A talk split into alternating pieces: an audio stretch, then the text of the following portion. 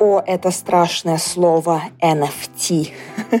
Друзья, если вы, как и я, за последние, наверное, чуть больше, чем полтора месяца уже сломали всю голову о том, что такое вообще NFT, как на этом зарабатывают, какие там есть подводные камни и так далее, то добро пожаловать на сегодняшний выпуск, где мы с замечательной художницей из Нью-Йорка Ариной Биби будем в этом разбираться. Сразу скажу, что мы обе не какие-то великие экспертки в этом деле, я уж точно, но Арина уже больше месяца, собственно, очень активно зарабатывает на NFT, и она поделилась, что заработала за это время уже больше 10 тысяч долларов, и, по-моему, это офигенный результат. Поэтому обсуждение это скорее из личного опыта, но мне кажется, это всегда чуть ли не самое интересное. Если вы послушали это вступление и все еще сидите, может быть, судорожно гуглите или такие, что, куда я вообще попала, почему я сюда кликнула, что такое NFT, то очень-очень вкратце постараюсь про это рассказать. Ребята, это такой новый способ э, заработка на арт-рынке. Наверное, можно сказать, что это, да, такой новый способ заработка на digital искусстве. Это такие цифровые аукционы, где продаются не сами работы, а, скажем так, digital токены, это называется, этих работ. Что же это такое? Да, ну, фактически это просто такой цифровой код, который обозначает конкретную digital копию вашей работы. То есть вы не продаете физические работы, вы продаете право обладания уникальной цифровой копией. Это не значит, что покупатель может что-либо сделать с вашей реальной работой, что он может как-то коммерчески это использовать, Хотя в области авторских прав этот рынок еще предстоит ему устаканиться, и вы услышите, что Арина тоже про это говорит. В общем, вы можете загуглить чуть поподробнее, но просто очень вкратце такое маленькое описание, о чем вообще речь. Да? То есть зарабатываем на уникальных digital-копиях своих работ. Почему бы нет, правда? Ну что, давайте послушаем, что нам об этом расскажет Арина.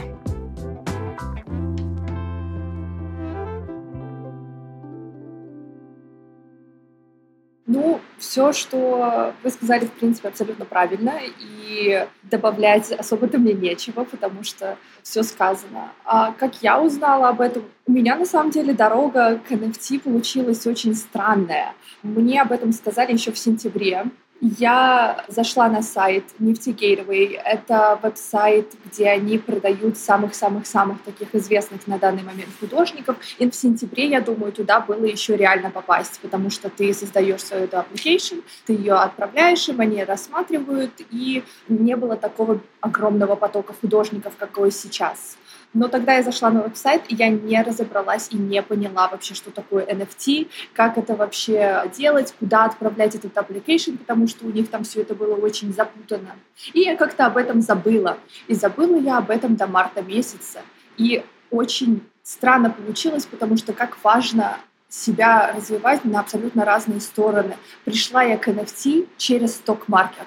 Я в последнее время увлекалась всякими инвестициями и тому подобным, потому что особо делать было нечего и идти некуда в Нью-Йорке. Все еще такой достаточно жесткий этот локдаун. Все плюс-минус открыто, но и закрыто одновременно. И я столкнулась с таким приложением. Оно как Твиттер, только для инвестиций. И там кто-то написал о Клабхаусе, то, что у них вот есть это приглашение. И это общество, оно было очень маленьким. И поэтому они так легко эти приглашения раздали. И вот я подписалась на Clubhouse, и кто-то там говорил об NFT. Я такая, ой, время послушать об этом. И вот через это я пришла. Поэтому Clubhouse мне бесконечно помог в этом плане, потому что без этого я бы, наверное, так и не разобралась с NFT, потому что было достаточно запутано. Как интересно. Я просто хотела, знаешь, с тобой обсудить э, такую тему, как технологии, да? Ты сказала, что тебя немножко отпугнул вот этот порог входа, да, что там надо было как-то разбираться, там регистрироваться. И ты аналоговый художник в том смысле, что ты пишешь э, картины на холстах, то есть кажется, что это очень далеко от вот этого цифрового digital мира. Был ли у тебя вот какой-то порог входа? Может быть, поподробнее, как ты в этом разбиралась, и что-то ребятам посоветуем тоже, как им подступиться, а потом про конкретику поговорим. Порога этого нет, и во всяком случае я к этому отношусь так. Плюс NFT находится в том, что это свобода. Вот именно вот эта вот свобода, которую в какой-то мере у художников, она у нас есть благодаря вот онлайн-ресурсам, то что я, например, картины продаю в основном онлайн, а с галереями практически не сотрудничаю. Когда ты сотрудничаешь с галереями, либо даже все еще сам онлайн, ты вот как-то вот так вот сжат. А что это значит сжат? У меня был такой вот период, я, например, пишу картины, и у меня в какой-то момент я обычно на пространстве вижу маленькие лица. И так вот я создаю. То есть я, по сути, просто смотрю на что-то и обвожу. И в какой-то момент, когда мне заказали комиссию, я увидела цветы вокруг. Я вот нарисовала эти цветы, это все понравилось людям. И вот у меня получилось так, что я просто на год застряла с этими цветами потому что люди видят эти цветы и заказывают другую комиссию. И тоже ты делаешь что угодно, но, пожалуйста, цветы можно нам добавить. И в конечном итоге мне это нравилось, нравилось, и я поняла, что я совершенно не развиваюсь. Я просто рисую цветы, цветы, цветы и людей, людей, людей с ними. То есть я даже отчасти перестала всматриваться, чтобы обводить, скажем так. И для меня, я думаю, я вот это сжатостью назвала потому что NFT дало мне такую внутреннюю бесконечную свободу эксперимента того, что я могу делать что угодно и как угодно, и пробовать. Вот эта вот новизна вот этого всего пространства, в ней есть этот бесконечный плюс того, что ты можешь пробовать совершать эти ошибки и потом говорить, ну я совершил ошибки, потому что вот я пробовала, это все было новое, а фа-фу-фу я не знал. Это вот замечательно. Поэтому если вы художник, который рисует на холстах, то просто входите в это пространство NFT. И у меня, например, некоторые работы я сейчас тоже стараюсь экспериментировать и просто выкладываю, вот как картины есть, вот я сфотографировала, и я ее просто выкладываю как NFT, даже не меняю. Но я этого стараюсь делать поменьше, потому что я до конца, например, на данный момент все еще не понимаю легальные аспекты всего этого дела. Потому что, например, когда я меняю картину и немножечко делаю ее анимационной, например, это уже совершенно другая работа. Это я даже имя ей меняю, название, и это совершенно другая история. Но когда я выкладываю картину той, какой она есть, я же одновременно с этим продолжаю, например, продавать принты. И как бы сейчас это все в таком, знаете, подвешенном состоянии. Возможно, кто-то знает как бы легальный процесс этого всего лучше, но учитывая, что я видела последнее время, никто об этом на данный момент э, не знает лучше, и правила еще не установлены. Поэтому аккуратно. Да, ты знаешь, вот это такой интересный как раз момент. Я сейчас резюмирую то, что ты уже сказала, потому что это очень интересно, про психологический такой аспект. Мне кажется, знаешь, так во многих областях, э, ну и работа, творчество в жизни в целом происходит, когда ты как вот встал в какую-то колею, и вот ты по ней едешь. И иногда внешние как раз какие-то события, какие-то новые платформы, новые люди, с которыми ты вдруг начинаешь общаться, они как будто, ну, впрыскивают какую-то новую энергию, да, в тебя. И это даже, ну, какой-то психологический аспект, что ты под влиянием этого чувствуешь себя свободнее и начинаешь экспериментировать снова, да, то есть постоянно себя приходится вот выталкивать из уже такой заезженной колеи. Мне кажется, это классный такой эффект, побочный, но на самом деле очень важный. И второй аспект, давай поговорим немножечко про то, как этот процесс происходит, да, превращение физической работы в токен. Можешь, пожалуйста, вот рассказать для тех, кто не очень знаком с тем, как это вообще устроено? Вот, например, у тебя холст, да, что дальше ты делаешь? Я в NFT-пространстве только полтора месяца, и, возможно, есть э, какие-то более лучшие варианты. Но я просто фотографирую, разумеется, фотографирую работу профессионально. Затем та же самая фотография, которую я, предположим, могу использовать на создание принтов, я ее просто обрабатываю немножечко digital и я, например, ее пытаюсь анимировать как-то, и затем я выкладываю ее minting это называется. Я, честно говоря, к сожалению, не знаю, как это называется на русском, потому что я все это просто изучала исключительно на английском, и с русским я это не соприкасалась, поэтому, извиняюсь, будет очень много каких-то таких английских слов, потому что я, честно, не знаю, как это на русском. И ты вот эту работу свою, значит, ты ее минт. И это значит, ну, выкладываешь ее просто, и вот это все на этой блокчейне, оно обрабатывается, перерабатывается, и чтобы работу выложить, ты платишь gas fee. Комиссию. Комиссия, вот, спасибо, да. Комиссия, это она, цена может меняться бесконечно. Потому что какой-то день она может быть 100 долларов, какой-то час даже она может быть 50 долларов, то есть лучше смотреть и ждать. То есть по Нью-Йорку, например, я заметила, есть некоторые сейчас веб-сайты, которые пытаются отследить, сколько что, в какое время этот Ethereum на какой волне находится. И, например, в воскресенье вечером дешевле всего. То есть самое дешевое, что я заплатила за выкладывание, за этот вот минтинг, это было 30 долларов, 40 долларов. То есть вот этот вот входной прайс, он тоже на самом деле достаточно дорогой со временем, и это все добавляется. Но самая прелесть э, вот этого всего NFT сообщества в том, что есть, например, э, люди и художники, которые пытаются помочь новым художникам, у которых нет, например, возможности заплатить вот этот вот первый шаг. И они помогают совершить вот этот вот первый шаг. То есть э, если у вас финансово не можете себе позволить, то можно пойти, например, на Твиттер и поискать э, по хэштегам, либо просто написать то, что вот мои работы, посмотрите, но вот у меня вот такая вот ситуация. Кто-нибудь может ли помочь? И также, например, платформа OpenSea, у них есть э, возможность такая, называется Lazy Minting. Я не использовала, до конца не знаю, я там зарегистрирована, но еще ничего туда не выкладывала. Lazy Minting — это когда ты не платишь вот эти все комиссии, этот gas fee, а платит человек, который покупает твой коллектор. И если вы тоже не можете, например, найти того, кто бы вам помог, возможно, совершить этот первый шаг, OpenSea — хорошая платформа. То есть ты выкладываешь, но ты ничего не платишь, если работу не купили, а если ее купили, то комиссию платит покупатель, правильно? Да, на OpenSea я слышал, я не знаю, опять-таки же, NFT-пространство, оно меняется буквально по неделям. За всем этим поспеть очень тяжело, но вот то, что я месяц назад слышала, это OpenSea, ты платишь один раз, по-моему, какую-то тоже небольшую вот эту комиссию, совершенно маленькую по сравнению с другими платформами. Затем ты подключаешься к этому лазиминдингу. Но я в основном использую Rarible приложение. Там в среднем ты платишь от 30 до 60 долларов. Я обычно плачу, я подбираю вот это вот пространство, э, время. И, во-первых, Rarible, если я правильно поняла, когда я только вошла в это пространство на Клабхаусе, его один из создателей был русским. Либо, возможно, не русский, но русскоговорящий человек. Возможно, еще поэтому я как-то, знаете, так присоединилась к этому. Поддерживаем своих. Но мне что нравится в этом приложении? Во-первых, интерфейс мне бесконечно их нравится. Во-вторых, да, ты платишь вот эти вот 30-40 долларов за то, что ты выкладываешь свою работу, но если твоя работа продается, либо если ты покупаешь чью-то другую работу, если ты тоже начинаешь коллекционировать, раз в неделю они тебе высылают их свой собственный токен, он называется Rari. И, например, один Rari на данный момент стоит 22 доллара, ну, до 30 оно туда-сюда ходит, и, соответственно, примерно где-то в неделю, если у тебя что-то там продалось, ну, ты получишь 10-20 этих Rari, и оно окупается, по сути, если ты что-то продал или купил. Они тебе высылают это. Затем ты эти деньги все, конечно, должен обменивать точнее, вот этот токен обменивать на деньги. И чисто теоретически, если ты используешь Rarible, и у тебя что-то купили, либо ты купил, у тебя окупается это gas fee через вот этот вот токен, который они тебе дают.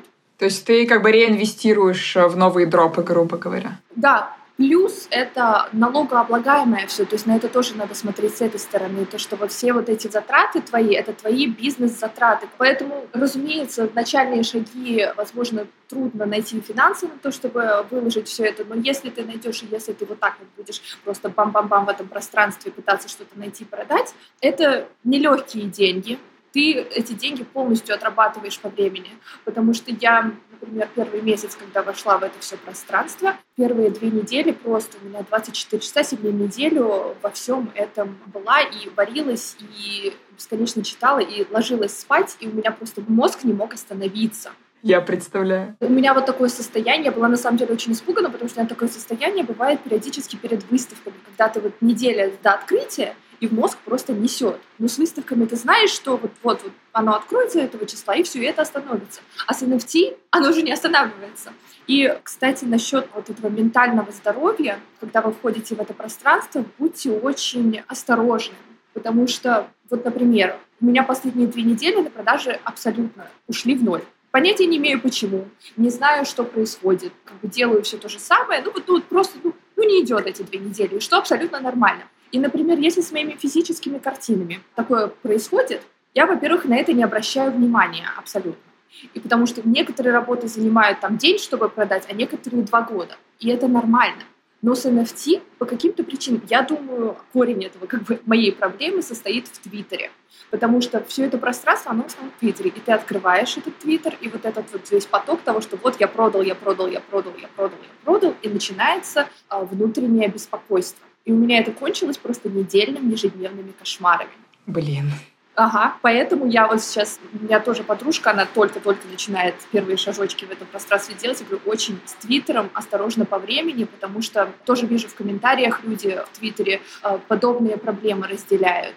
Можете здесь упомянуть вообще, какую роль в этом во всем играет Твиттер? То есть я понимаю, что просто так сложилось, что эта тусовка, она ну, использует Твиттер как основную соцсеть. А нужно ли, как ты думаешь, заводить Твиттер тем, кто до этого вообще его не вел? Например, у меня там есть аккаунт, но я вообще его не веду. То есть нужно там как-то присутствовать, как ты считаешь? Да, у меня тоже аккаунта не было там до NFT, и я думаю, что нужно, особенно если вы, конечно, художник с таким уже именем, творец с именем, на самом деле, я думаю, в вашем случае даже, возможно, и не так необходим. Твиттер. То есть вы его как бы создадите, выложите, если вы выкладываете эту работу на Foundation или где угодно вы будете выкладывать, вы просто один этот пост делаете и, и, и все. Как бы у вас достаточно подписчиков, предположим, в Инстаграме.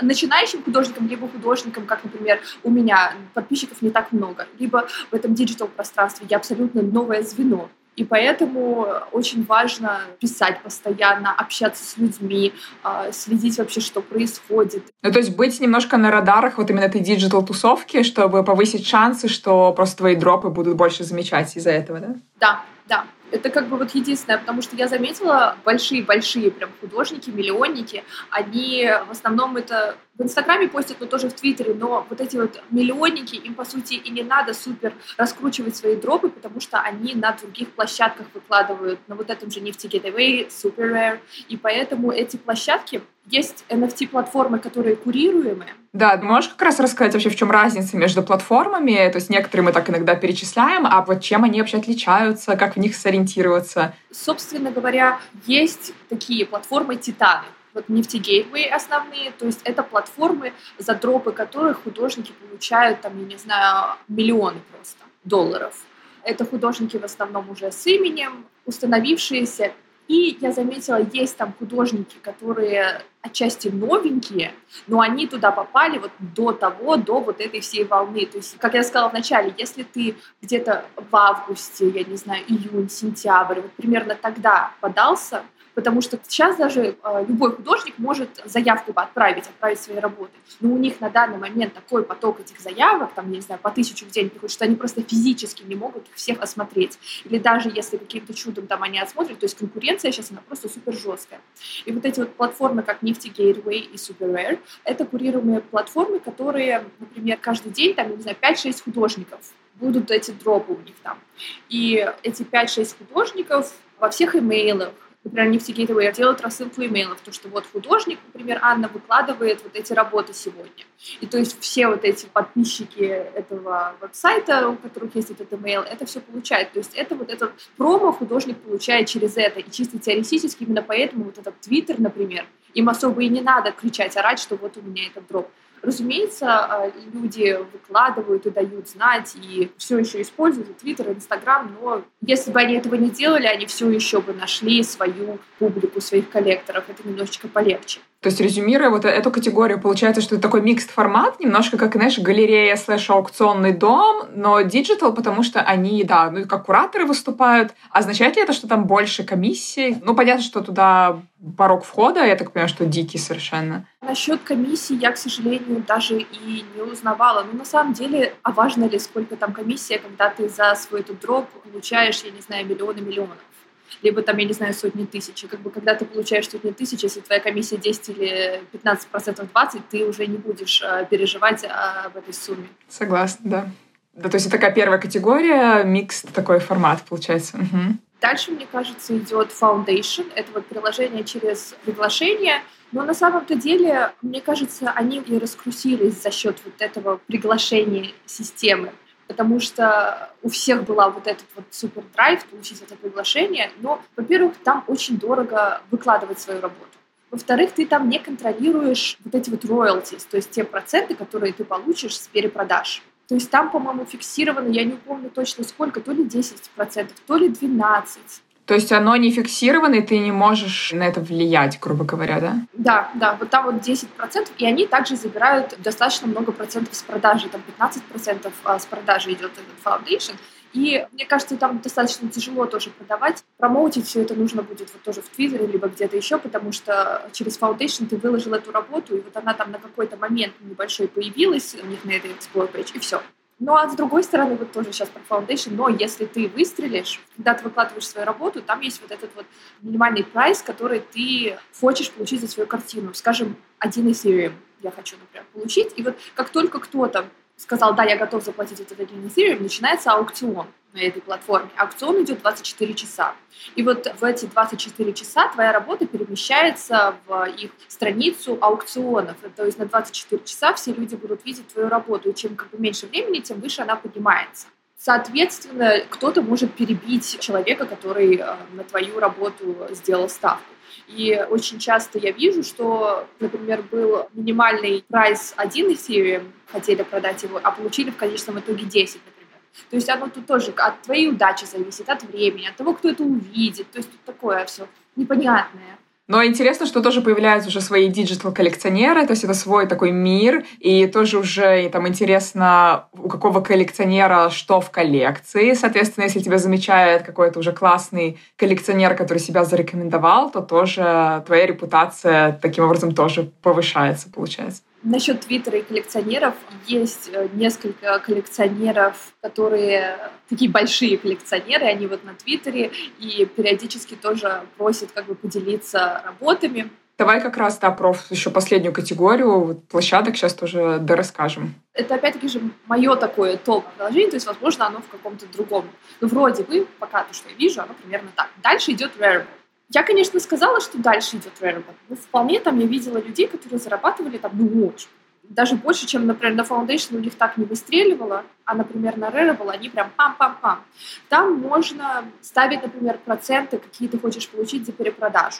Рекомендуются, ну, я обычно ставлю 12, иногда ставила 20. Увидела художник один, он дал такой совет, мне понравилось. Он сказал, когда ты, например, начинаешь новую коллекцию вот этих работ, которых ты хочешь выложить, ты первую вот эту работу поставил супер низкий прайс. Но тогда прайс на перепродаже ставь супер высокий.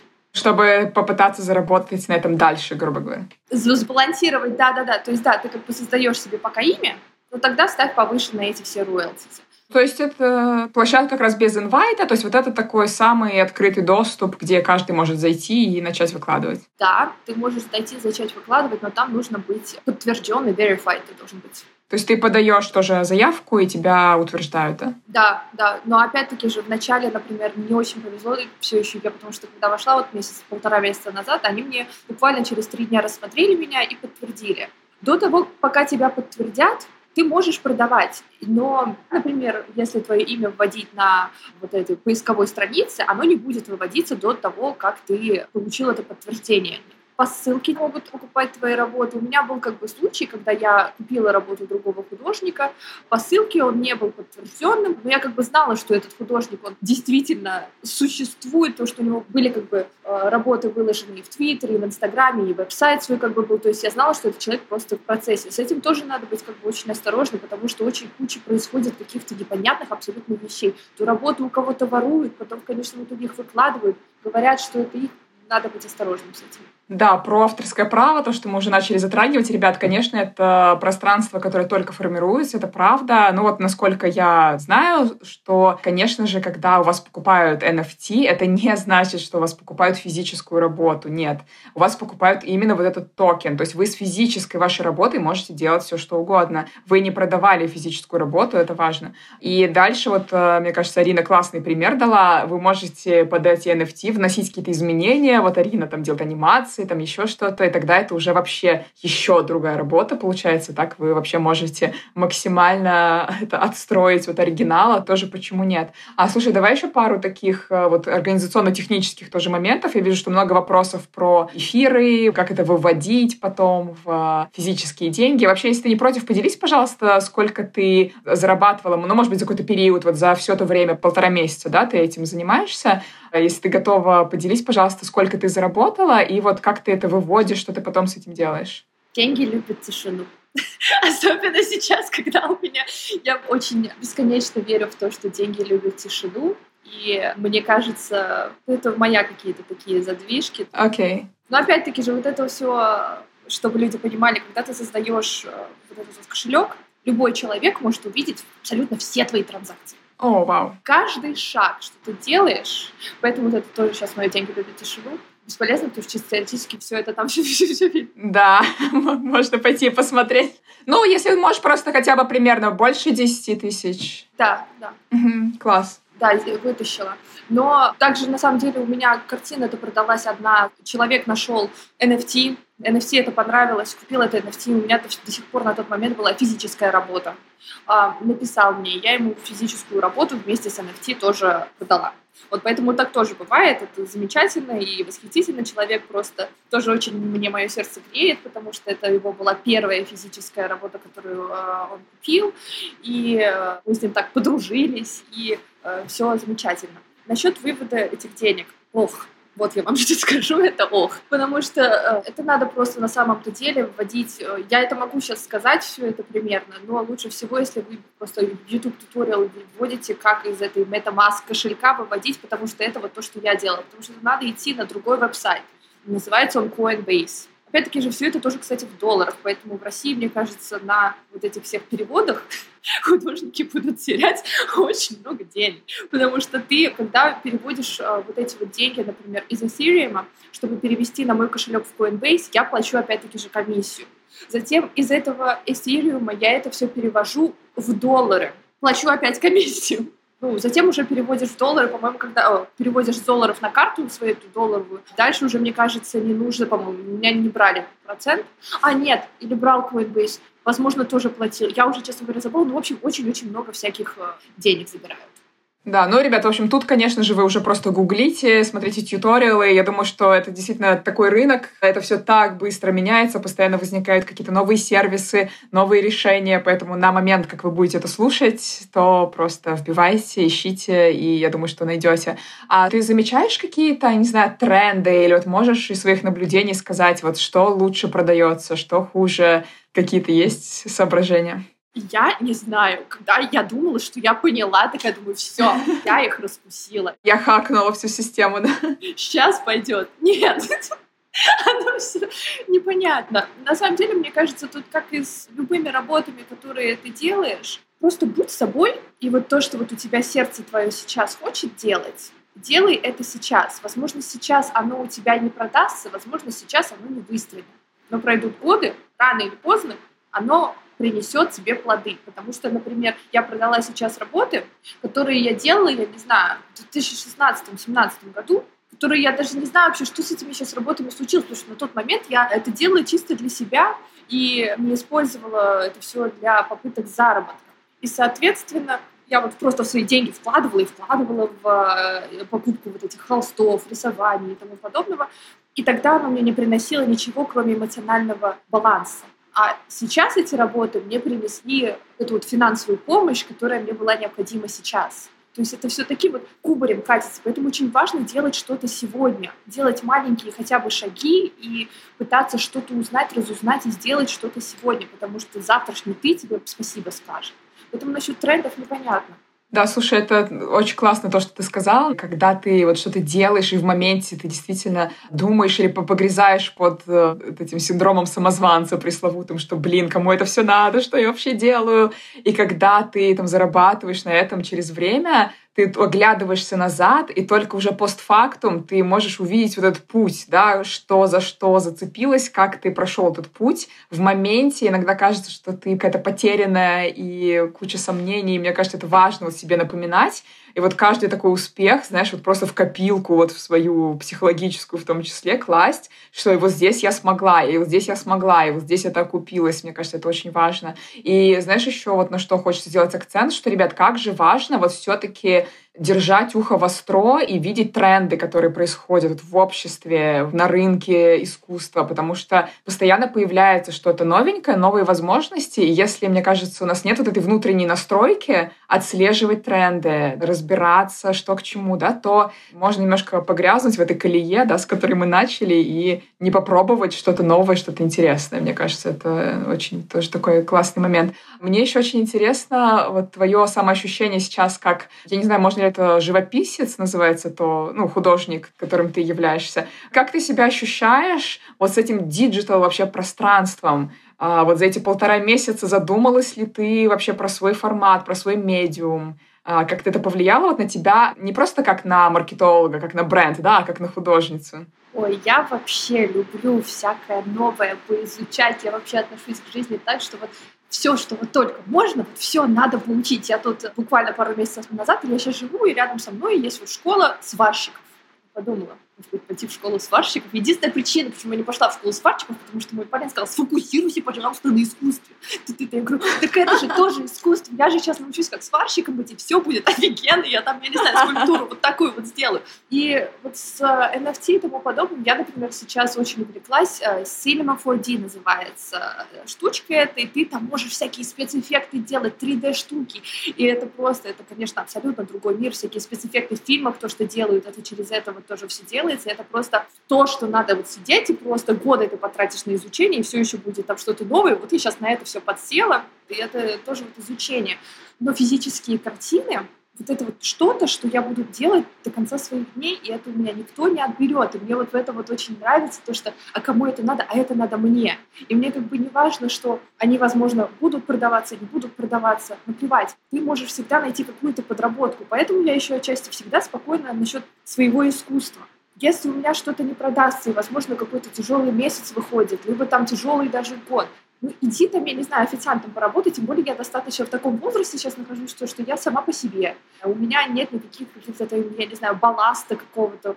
Все нормально. И надо, мне кажется, к этому так относиться. Ты создавай свое что-то, что дает тебе спокойствие. А если это не приносит доход, нормально. Найди какую-то подработку и продолжай рисовать. И как бы я к этому так отношусь.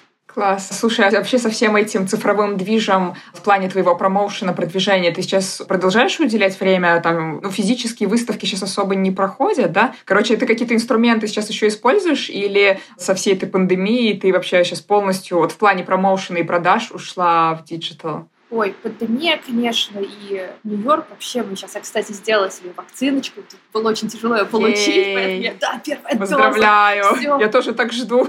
Да, сделали. У меня опять-таки же с digital, у меня немножко другие цели. Я как бы хочу деньги, которые я сделаю на NFT. Во-первых, у меня есть две большие цели моей по жизни, которые я хочу сделать. Во-первых, отправить картину в космос, потому что Илон Маск, когда отправлял, да, ракету, там было две картины. Я хочу рано или поздно свои картины тоже отправить в космос, потому что ну, больше ничего нет такого, знаете, супер восхитительного и интересного. Ну, как бы все, что уже как бы ты делаешь, ты делаешь выставки. Ну, миллион людей сделали выставки. Ты там твои картины, не знаю, на Таймс-сквер на билбордах. Ну, куча художников уже были на этих билбордах. А картины в космосе были только еще у одного. А вторая моя супер большая цель — это открыть благотворительный фонд, где дети, у которых нет возможности, например, покупать а, вот эти все арт-принадлежности нет места безопасного, чтобы рисовать, чтобы они приходили, вот у них было бесплатное вот это место, где они бесплатно могли бы использовать эти компьютеры тоже, чтобы учиться делать digital, холсты и тому подобное, чтобы было место, где бы они учились, и все это было бы бесплатно и для них. И, например, через NFT я примерно понимаю, как это все осуществить. Сейчас э, вот эту всю э, документацию, разумеется, с тем, чтобы открыть этот нон-профит, э, нужно сделать. Но, например, я знаю, как это промоутить. Ты делаешь этот NFT, ты, например, сделаешь тираж, например, ты можешь сделать, там, я не знаю, в 20 тысяч этих штук и сказать, что вот все вот продажи с этого NFT пойдут на то, чтобы делать этот нон-профит. И для меня эта площадка, она дала более четкое понятие того, что я могу кому-то другому еще помочь и как, потому что я вот иногда хожу так и думаю, ну вот я, конечно, я особо никому ничего не помогаю, потому что учить тоже кого-то рисовать, мои работы, они достаточно... Ну, я не рисую что-то реалистичное. Я не могу научить человека как вот рисовать то, что я рисую. Я могу там помочь там с вдохновением, предположим. Там, не знаю, потанцуйте, посидите, там, я не знаю, давайте вместе мы там э, в бубен побьем. А я не чувствовала помощи людям. А сейчас через это я поняла, как я могу помочь и детям, и обществу, и это замечательно. Класс. Слушай, я тебя тут очень понимаю, полностью разделяю. Это тоже вот одна из моих целей. Зачем я хочу развивать дальше бизнес? Вот свои мы курсы продаем. Я так хочу, знаешь, дойти до такого оборота, чтобы я могла вот процент э, реинвестировать вот именно в поддержку женщин с детьми. Знаешь, вот категории, которые меня там беспокоят, творческие женщины, которые не могут найти эту возможность да, себя развивать как художниц. Мне это так все важно. Поэтому это, короче, супер миссия. Давай пожелаем, чтобы это все сбылось. Да, спасибо. Давай, может быть, какой-то финал вот от тебя для ребят, кто хочет зайти в NFT, ну, может, как-то, не знаю, сомневается, думает, что как-то слишком сложно, может быть, еще раз как-то все обобщим? Ничегошеньки не сложно. Сейчас уже есть достаточно информации. Clubhouse. Возможно, если, конечно, на английском не говорите. На английском, все на английском, да. Вот мы и стараемся что-то сделать. Да, да, да. Создавайте MetaMask кошелек, а затем Просто выкладывайте OpenSea Variable. И не бойтесь, во-первых, экспериментировать. Не бойтесь того, что, например, я не знаю, у вас подписчиков нет, и вы не знаете, как все это продвигать. А вот, кстати, хотела тоже сказать. На Твиттере есть такая штука, да, называется, люди постоянно постят всякие, ой, поделитесь там, я не знаю, своими NFT, и я там их куплю. 80% из этих людей, конечно же, ничегошеньки не покупает. Но есть какой-то процент людей, которые действительно, например, когда у меня там продалась, например, картина, есть вот тоже прелесть вот этого всего общества в том, что художники покупают у художников. Вот у меня продалось что-то, и я потом иду, и у новеньких художников тоже покупаю, разумеется, на данный момент у меня нет возможности купить это за какую-то большую сумму. Но там, я не знаю, 100 э, долларов, 50 э, долларов, как бы я могу реинвестировать обратно в это все. Соответственно, я как бы тоже делала такие посты, то, что вот там, я не знаю, прикрепите свой NFT, я там, возможно, вас куплю. И проходила, и действительно просматривала, и покупала. Поэтому тоже в плане промоутерства все это в Твиттере, оно действительно есть. Если у вас там ноль подписчиков, ничего страшного, заходите, там, я не знаю, вводите хэштеги NFT, там, я не знаю, NFT-коллектор и тому подобное, и не бойтесь. Потому что если вы это не сделаете сейчас, завтра вы, может быть, не пожалеете, но возможностей у вас, возможно, будет меньше. А, и еще терпение. То есть, если вы выложили что-то и у вас не продается, это не страшно. Дайте себе время, дайте своей работе время.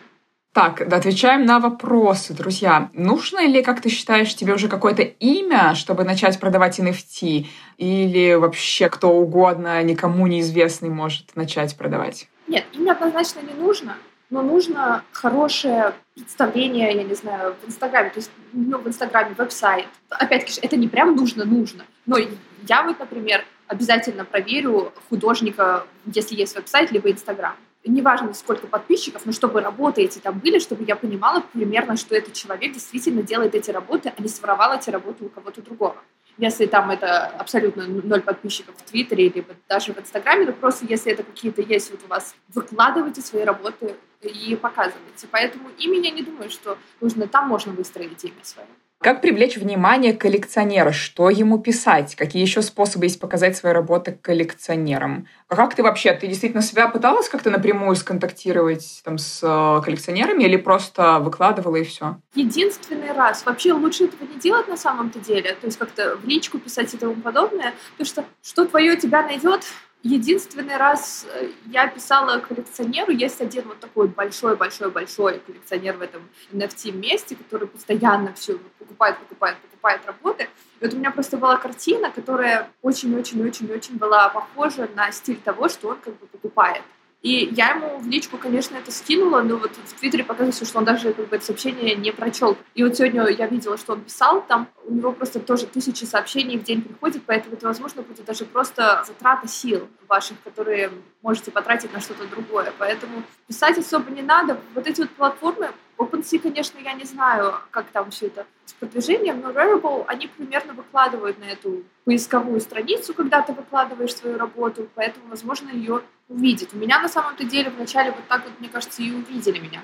Потому что я даже не понимала, на Rarible тоже есть такая штучка, как подписчики, и у меня вот я выкладываю, у меня появляются подписчики, я сижу, думаю, откуда они там появляются, что вообще происходит. Оказывается, там была тоже поисковая страница. Да, вот человек, который купил мою и физическую картину, и NFT, он сказал то, что нашел меня через Wearable, через поисковую страницу там, поэтому это вот работает. Я, знаешь, еще о чем подумала, что вот как раз тот же Clubhouse, понятно, что сейчас, ну, в русскоязычном сегменте, по крайней мере, он немножко загнулся, но вот эти недели, когда он был э, активен, я просто постоянно там была и набрала там больше 10 тысяч фолловеров.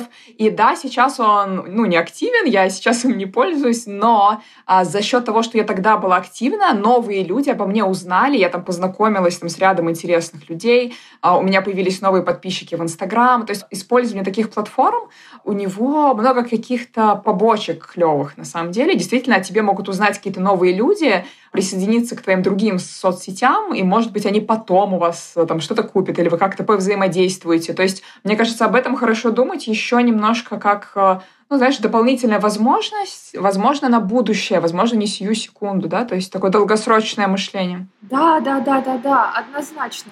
Нужно ли к работам добавлять какое-то описание и лучше ли публиковать серию или одну работу? А, зависит от вас. Я иногда пишу описание, иногда нет, под настроение. А серия или одна работа, ну вообще люди, которые коллекционируют, в основном говорят то, что любят, конечно же, больше, если это одиночная работа, потому что ее перепродать легче. Если вы, например, выложили работу, например, выложили вы вот мальчика, да, и видите, этот мальчик легко продался, и люди как-то на него реагируют. Следующего, например, этого мальчика на, я не знаю, зеленом бэкграунде с шапочкой вы можете уже сделать коллекцию из двух. То есть, опять-таки же, вы вот в это пространство и экспериментируете и ищите то, что будет работать у вас. Потому что то, что работает для одного художника, не гарантия, что будет работать для вас и наоборот. То, что не сработает у других, у вас может работать вот так просто. Поэтому делайте что душе угодно. NFT — суперсвободное пространство, и это все об экспериментах и о наслаждении этих экспериментов. Сто процентов. Да, друзья, я не буду раскрывать подробности, потому что не могу, потому что это не моя история, но вот у меня подруга они сейчас собираются вообще группой художников. Там есть определенная тема работ, под которую они собираются. Они также пишут разным социальным организациям, которые готовы их поддержать. То есть так, чтобы это было связано ну, с некой социальной повесткой, которая сейчас там важна в обществе. Да? Из этого дальше можно сделать какую-то громкую пиар-историю, и потом уже вот со всем этим publicity, со всем этим весом зайти на площадку, собственно, да, то есть когда вокруг этого уже раздута некая пиар-история, ну, я очень с нетерпением вообще жду, что у них получится, потому что идея, мне кажется, офигенная. Это к тому, что, ребят, действительно не бойтесь э, экспериментировать и вот креативить именно в плане того, как вы можете это раскрутить, как вы можете это интересно подать, включайте вот внутренних маркетологов, пиарщиков, потому что это супер креатив, мне кажется. Мы как творческие творческие люди иногда сужаем свое творчество исключительно вот до производства работ. А на самом деле, ну, мне кажется, что творчество, оно шире, и мы забываем иногда креативить в плане собственного продвижения. Хотя это безумно интересно. Меня это вообще жутко драйвит. Столько всего можно придумать. Вот как, куда зайти, как с кем сделать коллаборацию, в какой журнал там написать, чтобы они поддержали. По-моему, это жутко интересно, поэтому экспериментируйте. Ну, про Твиттер, наверное, это уже там отдельная тема. В принципе, я так понимаю, что хэштеги, да, то есть просто ставить хэштеги, просто загуглите всякие NFT-хэштеги, изучите, погрузитесь в эту тему про права. То есть после продажи работы нужно ли у себя удалить? Нет, ребят, то есть у вас покупают именно этот токен, у вас не покупают вашу работу по умолчанию. И я так понимаю, что конкретные права, они там прописываются на конкретной площадке, когда ты дропаешь свою работу. Так, вроде бы мы на все ответили. Вот напоследок там тоже был такой вопрос. Можешь еще раз вот перечислить какие-то ресурсы, какие-то площадки, вот где тебе помогала информация, вот что ты изучала? Я так поняла, что в Clubhouse комнаты про NFT, да? Ну, перечисли, может быть, вот что тебе помогает, где черпать информацию. Clubhouse, э, через Clubhouse я нашла комнату, где создали они веб-сайт, собственно говоря, называется NFT.tips. И, собственно говоря, там ты заходишь на этот сайт, и там просто все. И если все еще на этом сайте что-то, какие-то вопросы есть другие специфичные, у них есть Discord чат, знаете или нет, но, в общем, там вот есть этот Discord, и вот вы заходите, это тоже крайне запутанно, я только через NFT начала этим всем как-то пользоваться, но вы туда заходите и можете непосредственно все вопросы спросить там. То есть есть у Rarible этот Discord, есть у OpenSea этот Discord, Foundation есть этот Discord, и там вы отправляете сообщения, и другие, возможно, художники, у которых больше информации, либо модераторы этих же веб-сайтов вам непосредственно ответят. И поэтому, э, мне кажется, вот этот вот Discord и вот этот вот веб-сайт — это основные такие и YouTube-туториалы. Да, на русском есть уже много чатов в Telegram, поэтому тоже вбивайте. NFT in Russia, Russian NFT, NFT Bastards, по-моему, тоже есть такой чат. Короче, там уже тоже много всего, и на русском в том числе, поэтому, я думаю, без проблем найдете. Ну что, на этом будем закругляться. Спасибо огромное. Пожалуйста. Мне кажется, было вообще супер насыщенно, интересно, полезно. Ребят, спасибо, кому тоже было полезно. Будем всегда рады репостам. Отмечайте нас, если хотите, чтобы ваши друзья тоже знали чуть больше про возможность зарабатывать деньги на NFT для художников, для творческих людей. Мне кажется, это супер круто. Все, Арин, удачи и желаем тебе, чтобы все получилось классно. Все, пока. Спасибо. Пока. Вуху, мы это сделали. Мы обсудили с вами NFT. Я считаю свою миссию обсуждения трендов на арт-рынке выполненной. Надеюсь, что вы не запутались и что вы пойдете и попробуйте. Я лично собираюсь активно это дело попробовать. Это действительно работает, и в моем окружении уже все больше людей продают через NFT, поэтому попытка не пытка. Так что, друзья, удачи, если вы уже это делаете, или после этого подкаста вы пошли экспериментировать и у вас есть чем поделиться, напишите мне в Инстаграм, мне всегда интересен ваш опыт. Спасибо и до следующего выпуска.